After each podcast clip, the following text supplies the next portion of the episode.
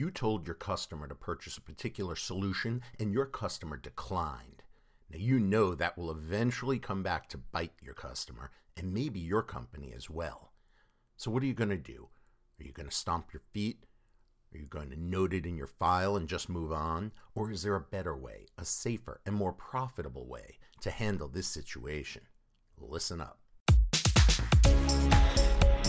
Hey, it's Brad Gross coming at you with another Technology Broadcast. If you're a service provider and you want to learn some things, give me a few minutes. You're going to learn a lot.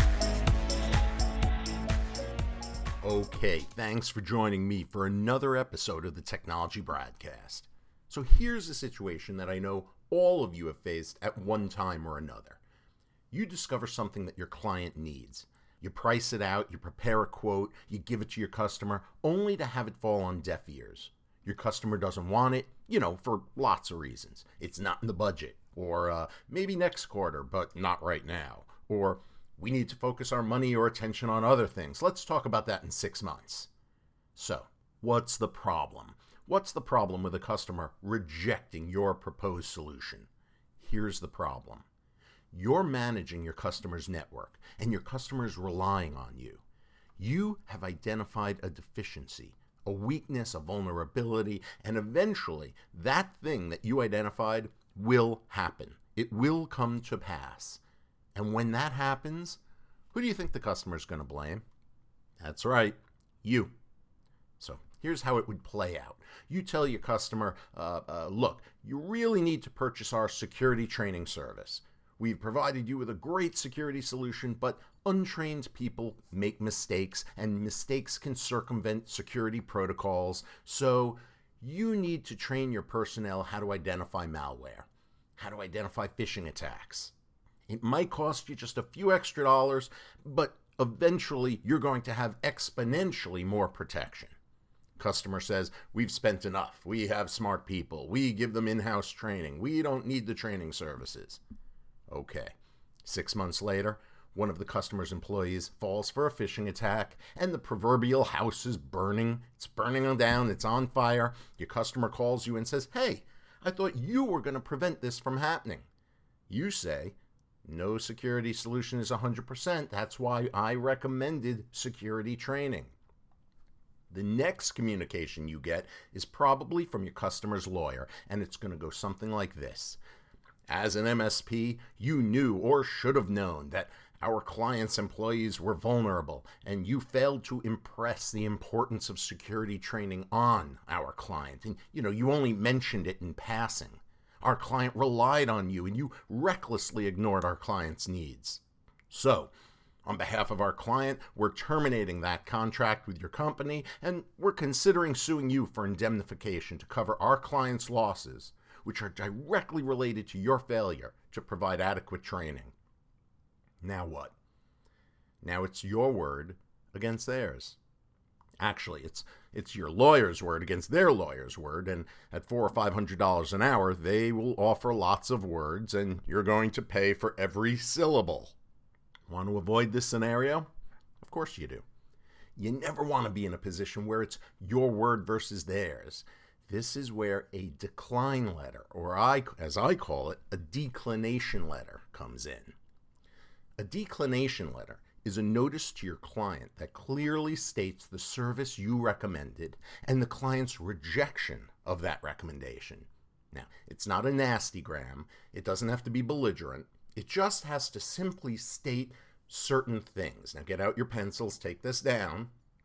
Your letter needs to state the following the solution that you recommended, the reason that you recommended it, and the problem that the solution would address if you implemented it. It also has to address the horrible things that could happen if your solution isn't implemented.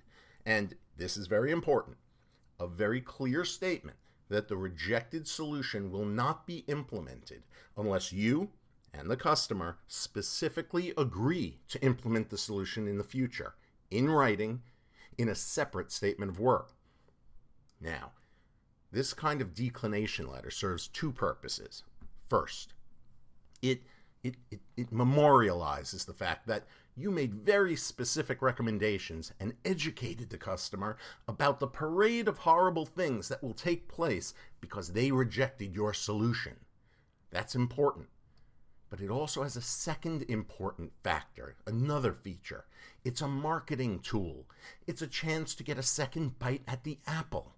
Look, what if I said that uh, I'm going to make you a pizza and you could pick it up for free, or I could deliver it for a few extra dollars? You say, I'll pick it up. I say, okay, you'll pick it up. But just to be clear, you understand that, you know, it's raining out and it might be slippery. And, and also, by the way, there might be a wait when you get here, so be prepared for that. Also, uh, uh, uh parking parking is limited, so if you can't find a spot, just circle around until one opens up. And you know, by the time you get home, the pizza may be cold and it's going to need to be reheated. But you know, okay, you're going to pick it up right? By the time I'm done with this, you're going to be asking me, how much is delivery again? How much how, how do I get that delivery going? See, I have a second bite at the apple because I've raised the customer's awareness of the importance of the solution. Maybe the customer didn't hear me the first time. Maybe the customer didn't really appreciate the offer the first time. But by the time my declination communique is done, my customer, well, he'll be listening. So the same goes for your business.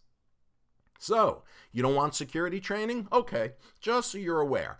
Uh, this means that your employees won't be trained to identify attacks that could penetrate your company's security protocols. Okay, and you know, these attacks happen all the time. So, we strongly suggest that you carry cyber insurance of, you know, 3 million or more and update your company's incident response plans with counsel. Please remember that the, the remediation of successful malware attacks is a billable activity that might not be covered by insurance, and we can't and don't guarantee that any data or money lost as a result of a malware attack will be recovered. Okay, so the training you, uh, you, you rejected that, you'll take that on yourself. See what I'm saying? See what I'm doing? You say that to your customer. See how fast your customer says, wait, wait, wait. Tell me more about this training then you go for it. Then you sell your service. You help keep your customer safe. A final question to think about Should your customer sign the declination letter? If they sign it, then you can prove they saw it. If they don't sign it, then you may have to prove you just supplied it to them and they rejected it. What if you ask them to sign it and they don't? Does that mean they really haven't declined? Does that leave some ambiguity in the mix? It sure does. So here's my suggestion. First, you ask your customer to sign your declination letter. If the customer refuses, then mark down that they refused to sign and then keep that in your file. If they stay silent, if they don't sign it but they don't reject it, then send them the notice again, but don't require them to sign it. Take the signature block off the notice. At least you can say you reminded them not once, but twice. If you don't know what a declination letter should say, or if you want us to draft a solid letter for you, well, you know where to find us info at bradleygross.com. Okay, that's it for this week. We'll see you on the next Technology Broadcast.